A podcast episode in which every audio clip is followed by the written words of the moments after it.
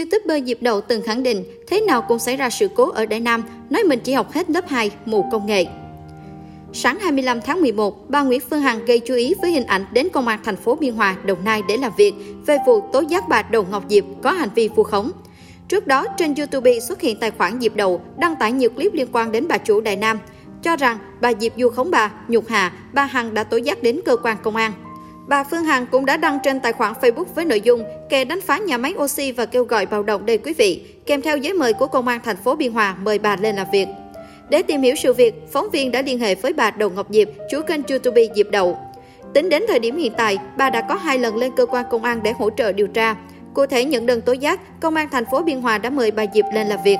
Theo bà Diệp, cách đây một tuần, bà đã làm việc với công an thành phố Biên Hòa liên quan đến việc bà Hàng kiện mình khi bà Diệp nói thế nào cũng xảy ra sự cố ở Đại Nam bởi vì bình oxy không đạt tiêu chuẩn. Bà Ngọc Diệp cho biết mình là một người mù công nghệ, bởi lẽ bà không thông thạo sử dụng các thiết bị điện tử, xây dựng các trang kênh mạng xã hội.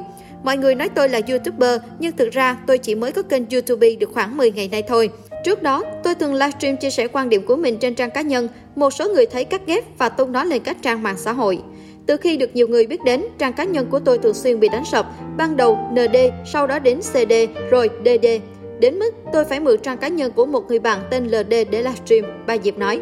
Về phát ngôn liên quan đến nhà máy oxy của bà Nguyễn Phương Hằng, bà Diệp cho biết đã trình bày toàn bộ sự việc, viết biên bản và cung cấp tài liệu tại cơ quan công an.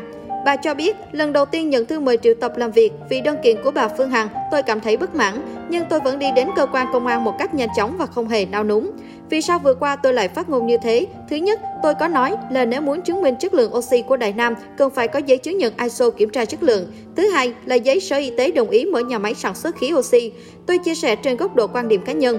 Trước đó, bà Phương Hằng cũng đã từng nhiều lần phát ngôn về nhà máy của mình. Khi trình bày với cơ quan công an, tôi đã đưa ra các liên báo để họ nắm rõ. Từ khi trực tiếp bày tỏ quan điểm của mình trên mạng xã hội, bà Diệp đã nhận tới 2.000 cuộc gọi, họ đòi giết tôi, chửi bới, thoá mạ, tôi lẫn gia đình. Đến mức tôi phải khóa luôn cái sim điện thoại để nó không quấy nhiễu nữa. Tôi năm nay đã hơn 60 tuổi rồi nên khá mù mờ công nghệ. Mỗi tối, mình tôi đánh vật với cái điện thoại để tìm cách livestream, tạo kênh YouTube. Tôi chỉ học đến hết lớp 2. Tuy nhiên, gia đình tôi ai cũng được ăn học đàng hoàng, tử tế. Tôi tự hào về họ, về sự hy sinh của mình để các anh chị được đến lớp. Khi biết tôi dính vào drama này, họ cũng hết lời can ngăn. Tuy nhiên, tính tôi từ nhỏ rất ngay thẳng, thích đấu tranh, nói là làm và sẽ theo đến cùng. Cũng theo bà Diệp, bà đã bị thoá mạ là ngủ với người khác, tung hình ảnh cá nhân lên mạng xã hội. Chồng tôi mất năm tôi 25 tuổi, tôi ở vậy nuôi con. Bức ảnh bị tung lên mạng xã hội là khi tôi đang ôm cái ôm, mà giả sử tôi có bạn trai thì có gì sai, tôi có làm gì trái luật không? Bà nói. Trong câu chuyện liên quan đến tiền từ thiện của các nghệ sĩ, bà Diệp cho rằng họ làm sai thì họ sẽ biết cách sửa. Tôi tin vào pháp luật Việt Nam, nếu bạn cảm thấy ai vi phạm pháp luật, bạn có quyền kiện tụng, đưa họ ra tòa, làm rõ đúng sai dưới góc độ pháp lý. Vì sao người ta phải livestream chửi bới nhau hàng ngày trên mạng xã hội? Ban đầu, tôi nghĩ như thế nên mới làm video phản bác lại. Nói thật, tôi chưa bao giờ cảm thấy mình cô đơn trong hành trình này. Sắp tới đây, tôi sẽ làm đơn khởi kiện bà Nguyễn Phương Hằng tới công an tỉnh Bình Dương vì đã vu khống tôi, bà Diệp nói. Theo bà Diệp, những người nói bà là thành phần kích động phải đưa được ra bằng chứng, từ lời nói đến hành động. Nữ YouTuber chia sẻ, Tôi quyết nói ra những gì mình nghĩ vì tôi yêu công lý. Cho dù sắp tới tôi phải đi từ Bình Dương cho đến Hà Nội, tôi vẫn sẽ đi. Tôi không sợ bất kỳ điều gì.